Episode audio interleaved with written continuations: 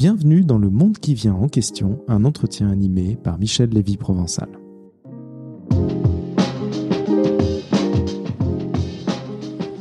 Alice au pays des merveilles courait aux côtés de la Reine Rouge. Mais la reine courait si vite que la fillette avait beaucoup de mal à se maintenir à sa hauteur. La reine n'arrêtait pas de crier ⁇ Plus vite, plus vite !⁇ et Alice sentait bien qu'il lui était absolument impossible d'aller plus vite. Ce qu'il y avait de plus curieux, c'est que les arbres et tous les objets qui les entouraient ne changeaient jamais de place. Elles avaient beau aller vite, jamais ne passaient devant rien. Alice regarde au bout d'un moment autour d'elle et dit ⁇ Je crois vraiment que nous n'avons pas bougé de sous cet arbre. Tout est exactement comme c'était. ⁇ Bien sûr, répliqua la reine. Ici, vois-tu, on est obligé de courir tant qu'on peut pour rester au même endroit.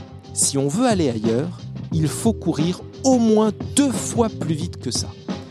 C'est un extrait d'Alice au Pays des Merveilles que cite notre invité du jour dans son ouvrage Apprendre au XXIe siècle. C'est aussi par cette petite histoire qu'il introduisait l'un des tout premiers talks à TEDx Paris en 2010. Il est ingénieur, biologiste et spécialiste d'innovation en matière d'éducation. Il est aussi le fondateur du CRI, le Centre de recherche interdisciplinaire Bonjour François Tedei. Bonjour.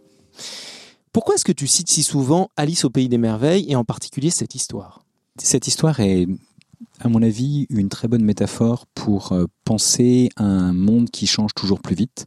Et donc le monde dans lequel nous sommes euh, voit des technologies changer toujours plus rapidement.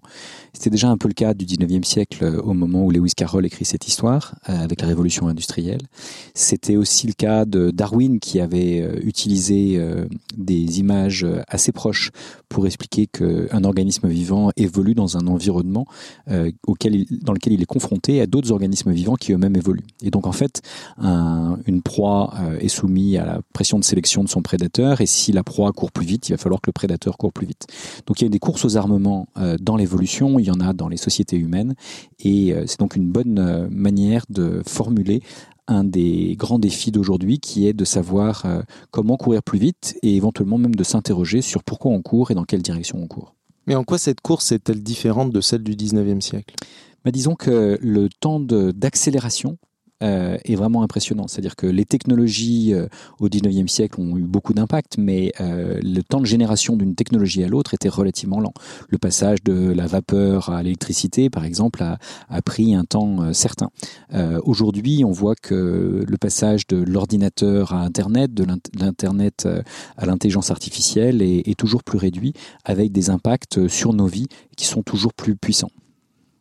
Alors ton parcours euh, est, à l'image de tes projets, à la fois riches, divers, atypiques. Tu es passé de l'ingénierie à l'innovation dans le secteur de l'éducation, en passant par la biologie, mais quel est le fil conducteur? Bah, Je me suis toujours intéressé aux dynamiques euh, du monde qui m'entoure. Donc, euh, un mathématicien ou un physicien peuvent étudier des dynamiques sous forme d'équations ou sous forme de, trajectoires, par exemple. Euh, en biologie, on peut étudier euh, l'évolution ou on peut étudier euh, comment un organisme évolue tout au long de sa vie, comment est-ce qu'il vieillit, comment est-ce qu'il grandit, etc. donc ça, c'est des choses que j'ai pu étudier. Et puis progressivement, je me suis intéressé non seulement à la manière dont les objets physiques ou les objets biologiques peuvent évoluer, mais également comment les sociétés humaines peuvent évoluer et comment nos manières d'apprendre peuvent évoluer. Alors ici, on est, on est au CRI. Est-ce que tu peux nous présenter quelques exemples de projets hein, qui sont menés par le CRI et, qui révolutionnent en particulier euh, les méthodes éducatives? Ben, un des projets emblématiques du CRI, c'est euh, l'idée de partir du questionnement des jeunes et de les accompagner pour euh, les aider à passer d'un questionnement qui peut être enfantin à un questionnement scientifique. Et donc on a initialement fait ce genre de choses avec des étudiants de niveau master et doctorat, et puis progressivement on a fait licence, et puis on a essayé au niveau primaire, euh, on est même au niveau maternel, collège et lycée aujourd'hui. Donc en fait on a un projet chez les plus jeunes qui s'appelle les Saventuriers, et euh, l'idée, c'est d'inviter euh, les jeunes à euh, non pas leur dire que la curiosité est un vilain défaut, mais au contraire à les nourrir et à nourrir leur questionnement et à les aider à utiliser les méthodes scientifiques qui permettent de formuler des questions précises et éventuellement de se doter des outils pour répondre à ces questions. Je crois que le, centre euh, du, CRI, le, cœur du CRI, c'est l'interdisciplinarité et, tu as à cœur euh, la notion de frontière. Est-ce que tu peux nous en dire un peu plus? Disons que ce qu'on essaye de faire, c'est que de partir du fait qu'en en fait, il n'y a pas de discipline dans la nature, il n'y a pas de discipline dans la société. Le monde est complexe et multidimensionnel. Et si on veut comprendre euh, ne serait-ce qu'une partie de cette complexité, on a besoin du regard de différentes disciplines et d'une capacité à les intégrer. Et donc moi j'utilise souvent la métaphore de l'éléphant et des six aveugles, dans lequel euh, chacun des aveugles touche euh, un bout de l'éléphant, celui qui touche la trompe pense que c'est un serpent, celui qui touche l'oreille pense que c'est un rideau, celui qui touche la patte pense que c'est un tronc d'arbre, etc. Et ils sont en conflit parce qu'ils sont tous persuadés d'avoir euh, perçu euh, la complexité euh, de l'animal qui est devant eux, jusqu'à ce qu'il y ait quelqu'un qui passe et qui leur dise que si seulement ils savaient s'écouter les uns les autres, s'ils savaient confronter leur perception de la réalité, peut-être qu'ils pourraient mieux comprendre euh, l'ensemble des dimensions de la complexité de cet organisme qu'est l'éléphant.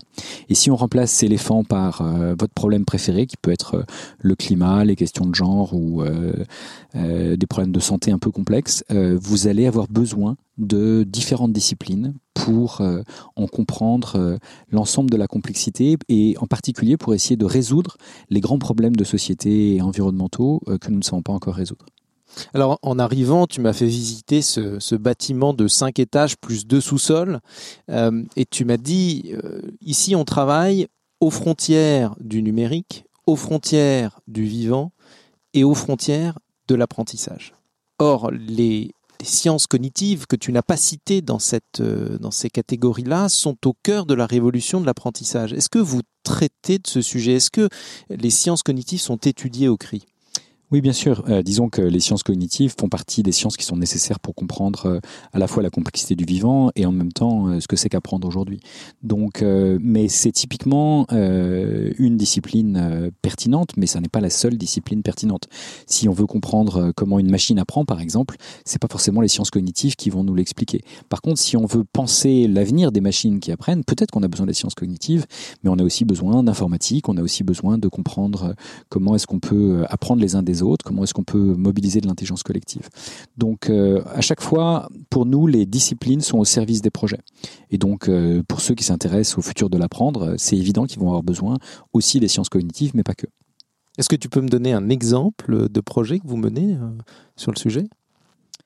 Bah, disons que par exemple, on est en train de se poser la question de qu'est-ce que serait un GPS de la connaissance?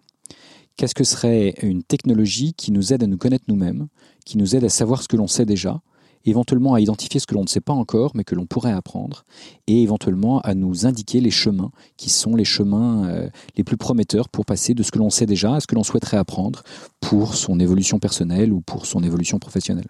Et comment ça marche? Bah, L'idée, c'est de partager euh, une partie des données qui sont aujourd'hui euh, propriétaires, au sens où les GAFA sont propriétaires de vos données, et de vous les rendre à vous pour essayer de réfléchir, non pas à optimiser euh, euh, les publicités qui vous sont proposées par euh, ces différents opérateurs, mais à, vous proposer des choses qui peuvent vous aider à mieux apprendre. Si on se projette dans les, on va dire, 15 prochaines années, à ton avis, quelle sera la plus grande révolution dans le domaine éducatif? Je pense que une révolution qui a commencé, c'est celle de l'intelligence artificielle. Une autre qui a commencé, celle de l'intelligence collective. Pour moi, euh, la synthèse des deux est vraiment prometteuse. Euh, c'est-à-dire comment est-ce qu'on peut faire coévoluer les intelligences des individus, des collectifs, des hommes et des machines, euh, et comment est-ce qu'on peut faire en sorte que l'humain développe l'ensemble de ses capacités et typiquement pas uniquement les capacités de mémorisation et de calcul que les machines possèdent beaucoup mieux que nous aujourd'hui, mais euh, les capacités euh, de rechercher ce qui fait du sens pour soi, ce qui est euh, une bonne manière de contribuer à ces défis personnels, à ceux des collectifs auxquels on appartient et à ceux de la planète pour l'instant, euh, quand on regarde le résultat de l'usage des réseaux sociaux, par exemple, euh, et donc le couplage de l'intelligence artificielle et de l'intelligence collective, on, se rend compte que c'est, on parle plutôt d'imbécilité collective, de bêtise collective. Comment est-ce qu'on pourra euh, basculer d'un monde où c'est plutôt la, bêtise qui gagne à un monde où c'est l'intelligence qui crie victoire? Disons que depuis toujours, hein, euh, depuis les Grecs par exemple, euh, on disait que la langue était la meilleure et la pire des choses parce qu'on pouvait dire les plus belles choses et les plus horribles. Euh, du temps de l'imprimerie, on a pu écrire des choses horribles comme on a pu faire de très beaux textes. et le numérique ne fait pas exception. La question c'est quel dispositif d'intelligence collective on sait mettre en œuvre pour favoriser le meilleur et éliminer le reste. Donc typiquement, l'esprit critique est une manière d'éviter de se faire manipuler quand on se parle. la démarche scientifique est, a été une manière, au moment de l'invention de l'imprimerie, de faire en sorte que le meilleur émerge. Et donc il y a eu plein de choses publiées à l'époque de Newton qui n'avait aucun intérêt, mais euh, ce qu'on a retenu de cette époque, c'est en particulier les écrits de Newton, mais aussi euh, un peu plus tard ceux de, Voltaire ou de Rousseau. Donc il y, a quand même un, filtre sélectif qui a été euh, mis en œuvre collectivement. Et donc aujourd'hui, sur Internet, il se trouve qu'Internet manipule nos émotions et nos instincts primaires et a tendance à ne pas développer le meilleur de ce qui est en l'homme. Et ça, c'est parce que, en fait, il y a plus d'argent à gagner en manipulant vos émotions, ce que un certain nombre de publicitaires avaient compris du temps de la télévision. Euh, ils l'ont euh, fait passer à l'échelle et ils ont, euh, si quelque chose, optimisé les algorithmes pour augmenter le nombre de clics et pas le nombre de choses intéressantes que vous voyez dans une journée. Donc je pense qu'il faut redesigner le web et aller vers des formes que je pourrais qualifier de services publics du web. Il y a un service public de la radio et de la télé, par exemple, qui ont été créés au moment où on a inventé la radio et la télé. Parce qu'on s'est dit que face à ces instruments qui étaient très puissants à l'époque, mais Internet est encore plus puissant, euh, on s'est dit qu'il fallait des processus d'éditorialisation et des gens qui soient responsables, non pas dans la, comme dans la vieille ORTF de contrôler les canaux d'information, mais de promouvoir euh, les contenus qui aident euh, les auditeurs ou les téléspectateurs à euh, développer leur, euh, leur esprit critique, leur culture, euh, leur capacité à comprendre le monde. On n'a pas d'équivalent aujourd'hui sur le web. Et donc la question c'est est-ce qu'on crée une nouvelle bureaucratie, ce qui n'est évidemment pas le, le souhait, ou est-ce qu'on privatise complètement, ou est-ce qu'on invente quelque chose entre les deux? Est-ce qu'on crée des biens communs qui garantissent la qualité en mobilisant un mélange d'intelligence collective et d'intelligence artificielle pour euh, promouvoir euh, les contenus les plus signifiants.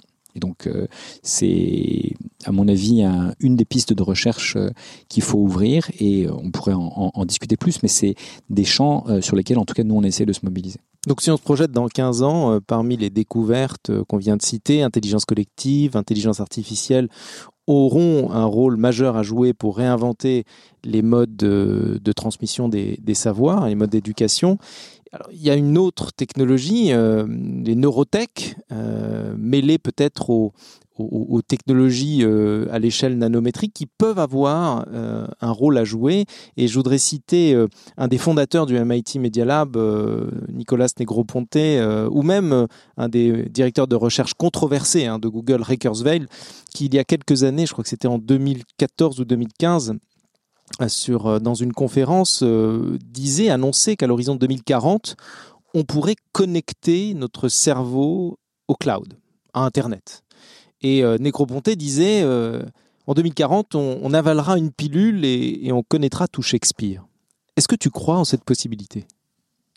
Je crois au danger de ce genre de technologie. Euh, déjà, elles sont pas complètement évidentes à mettre en œuvre, mais si euh, elles étaient mises en œuvre, euh, il y a très vite des gens qui les hackeraient et qui en profiteraient pour nous manipuler autant qu'ils le souhaitent. Et aujourd'hui, on a déjà du mal à, lutter contre les mèmes et les fake news. hier, on avait déjà du mal à éviter de se faire manipuler, mais si demain on a des modifications directes dans notre cerveau sans qu'on ait eu conscience de ce genre de choses, alors euh, toutes les manipulations seront possibles. Hein, moi, je suis un biologiste de l'évolution et ce que je peux vous dire, c'est que les virus évoluent toujours plus vite que les systèmes de défense. Euh, c'est déjà le cas en informatique. On, a bien vu que vous pouvez avoir les meilleurs informaticiens pour défendre euh, le Pentagone ou les banques ou ce que vous voudrez. Il y aura toujours des, malins hackers qui vont être capables de casser les barrières et de trouver des portes dérobées pour euh, pirater les choses. Et donc ça, c'est le cas des virus biologiques, c'est le cas des virus informatiques. Et demain, euh, il y aura des virus euh, neuromimétiques si on, on crée des connexions directes entre le web et nos cerveaux. Est-ce qu'il faut l'interdire? Moi, j'aurais tendance à dire qu'il vaudrait mieux l'interdire pour le bien de tous. Alors tu es, tu es un biologiste hein, de formation, euh, comme tu dis, tu es biologiste de l'évolution. On vit une époque toute particulière de l'histoire où il est possible qu'on ait pour la première fois la capacité de choisir notre évolution et de ne plus la laisser au hasard. Euh, en l'occurrence, euh, le hasard darwinien qui a fait qui on est.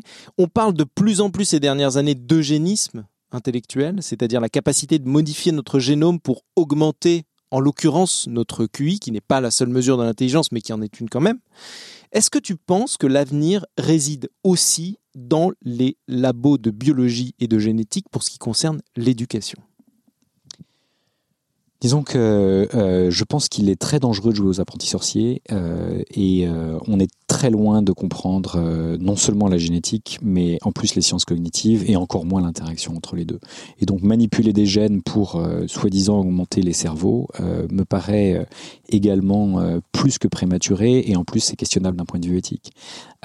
Et donc la probabilité qu'il y ait tout un, tout un tas d'effets secondaires à ce genre de manipulation, déjà sur les individus qui en seraient les victimes ou en tout cas les premiers à, utiliser ces technologies sur eux, mais également éventuellement euh, au niveau sociétal. Donc euh, là aussi, je pense qu'il est urgent de, de, se poser des questions éthiques avant de chercher à augmenter nos capacités. Je pense que si on se contentait de développer au mieux nos capacités, euh, je pense qu'on ferait des progrès gigantesques. Et donc, ce que je pense, c'est qu'aujourd'hui, le, les systèmes éducatifs qui ont été pensés au 19e siècle euh, ne sont clairement pas optimaux par rapport aux possibilités qu'ouvre euh, le 21e siècle et aussi face aux défis du 21e siècle. On a besoin de gens capables de penser la complexité, capables de penser le développement durable, capables de penser le vivre ensemble et ça, euh, on n'a pas forcément besoin de, technologies, qu'elles soient génétiques, neurobiologiques ou digitales, mais on a besoin de capacités à travailler ensemble et à développer ce qui fait le propre de l'homme, sur ce qu'on peut s'interroger par ailleurs, mais qu'est-ce qui fait du sens pour nous? Comment est-ce qu'on apprend à coopérer? Comment est-ce qu'on peut être créatif? Comment est-ce qu'on peut être empathique? Comment est-ce qu'on peut euh, communiquer les uns avec les autres? Comment est-ce qu'on peut faire ensemble des choses qu'on ne saurait pas faire seul? Donc, on a évoqué plusieurs cadres éthiques à, à, mettre en place pour les prochaines années, parce que on voit bien des possibles dérives arriver. Je pense euh, par exemple à ce qui se passe dans certains laboratoires, euh, c'est le cas en Chine, euh, où des tests, des expérimentations sont menées en matière d'optimisation ou, d'eugénisme, tout simplement. il y a une loi bioéthique qui devrait être débattue à la rentrée. Est-ce que ces sujets, à ton avis, devraient y figurer? Bah, Je pense qu'il est très utile de débattre largement. Est-ce qu'on doit légiférer euh, sur des sujets pour lesquels euh, la technologie n'est pas encore euh, disponible? Pas forcément. mais qu'il soit nécessaire de faire de la recherche, y compris une recherche en éthique, par exemple. je pense que ce qui est assez paradoxal, c'est que le niveau de réflexion éthique a tendance à décroître avec le nombre d'années passées dans une école d'ingénieur.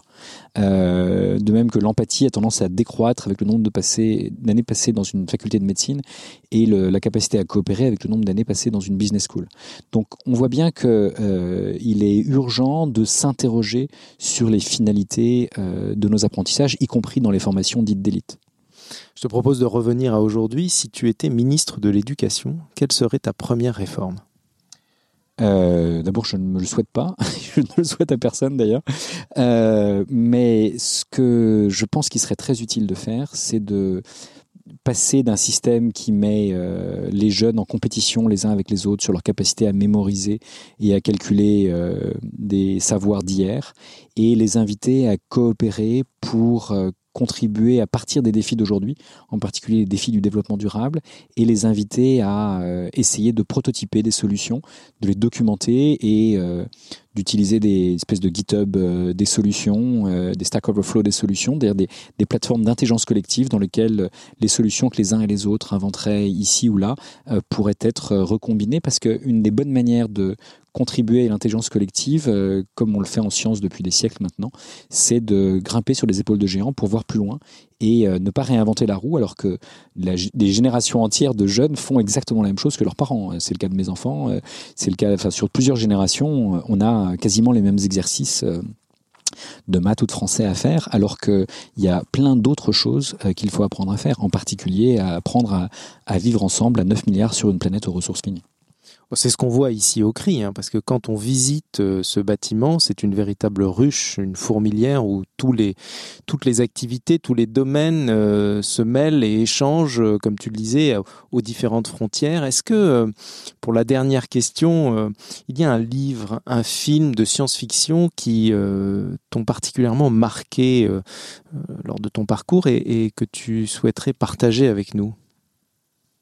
Oh bah les séries d'Asimov sont assez exceptionnelles, mais bon, c'est assez classique. Euh, J'ai aussi beaucoup aimé Siècle bleu, euh, qui est une science-fiction euh, environnementale qui nous invite à, nous interroger sur le fait qu'on va dans le mur et à voir si on pourrait imaginer des, des, formes d'intelligence collective, d'émotions collectives et d'actions collectives qui pourraient nous aider à, trouver des solutions. Mais peut-être que ce qui m'intéresserait le plus n'existe pas encore. Et euh, moi, ce que j'aimerais, c'est inviter euh, les jeunes et les moins jeunes à euh, réfléchir sur qu'est-ce qui se passe à l'autre bout de la galaxie. à l'autre bout de la galaxie, on sait qu'il y a des planètes un peu partout. Euh, certaines hébergent certainement la vie et euh, voir des formes de vie intelligentes. Et la question, c'est comment est-ce que eux gèrent euh, les problématiques qui sont les leurs. Et comme la seule chose qui voyage plus vite que la vitesse de la lumière, c'est l'imagination, on peut aller par l'imagination très loin inventer d'autres possibles collectifs, d'autres utopies planétaires, et puis on peut faire le voyage de retour. Et donc on peut essayer d'imaginer des formes de l'être persane euh, interplanétaire, euh, au sens où on peut imaginer ce que diraient euh, ces extraterrestres s'ils venaient ici et quels conseils ils pourraient nous donner pour essayer de sortir des ornières dans lesquelles on, on est en train de s'enfoncer. Merci François. Merci.